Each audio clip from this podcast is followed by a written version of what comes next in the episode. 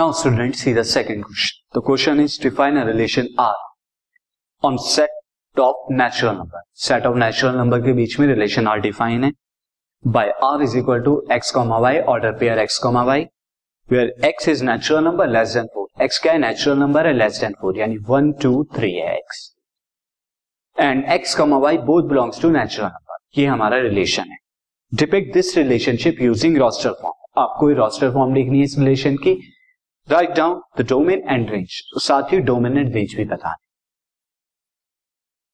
Student as you can see मैं यहाँ पर जो है दोनों लिख देता हूँ। मैंने यहाँ पर रिलेशन को राइट डाउन कर लिया है। रिलेशन क्या है? Order pair x comma y where y is equal to x plus y x क्या है नेचुरल नंबर है और फोर से छोटा है, यानी पॉसिबल वैल्यू क्या है? वन टू थ्री हो सकती है। And x and y belongs to natural number और एक्स और वाई क्या है? नेचुरल नंबर ही हो सकते तो यहाँ पर मैं पॉसिबली जो पॉसिबल वैल्यूज़ ऑफ़ एक्स है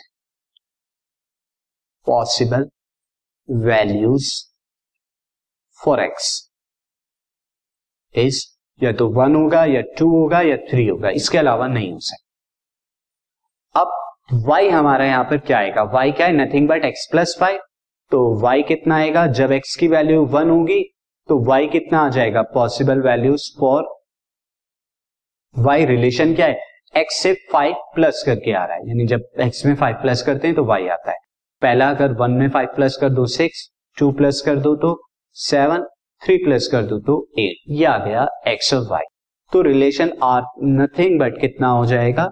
This one comma six two comma seven three comma eight ये आ गया रोस्टर फॉर्म में ये रिलेशन अब इसका डोमेन क्या हो जाएगा? जो वैल्यू हमने पुट करी है वो domain nothing but one comma two comma three and इसकी रेंज कितनी हो जाएगी? Range nothing but six comma seven comma eight is range now move on to the next question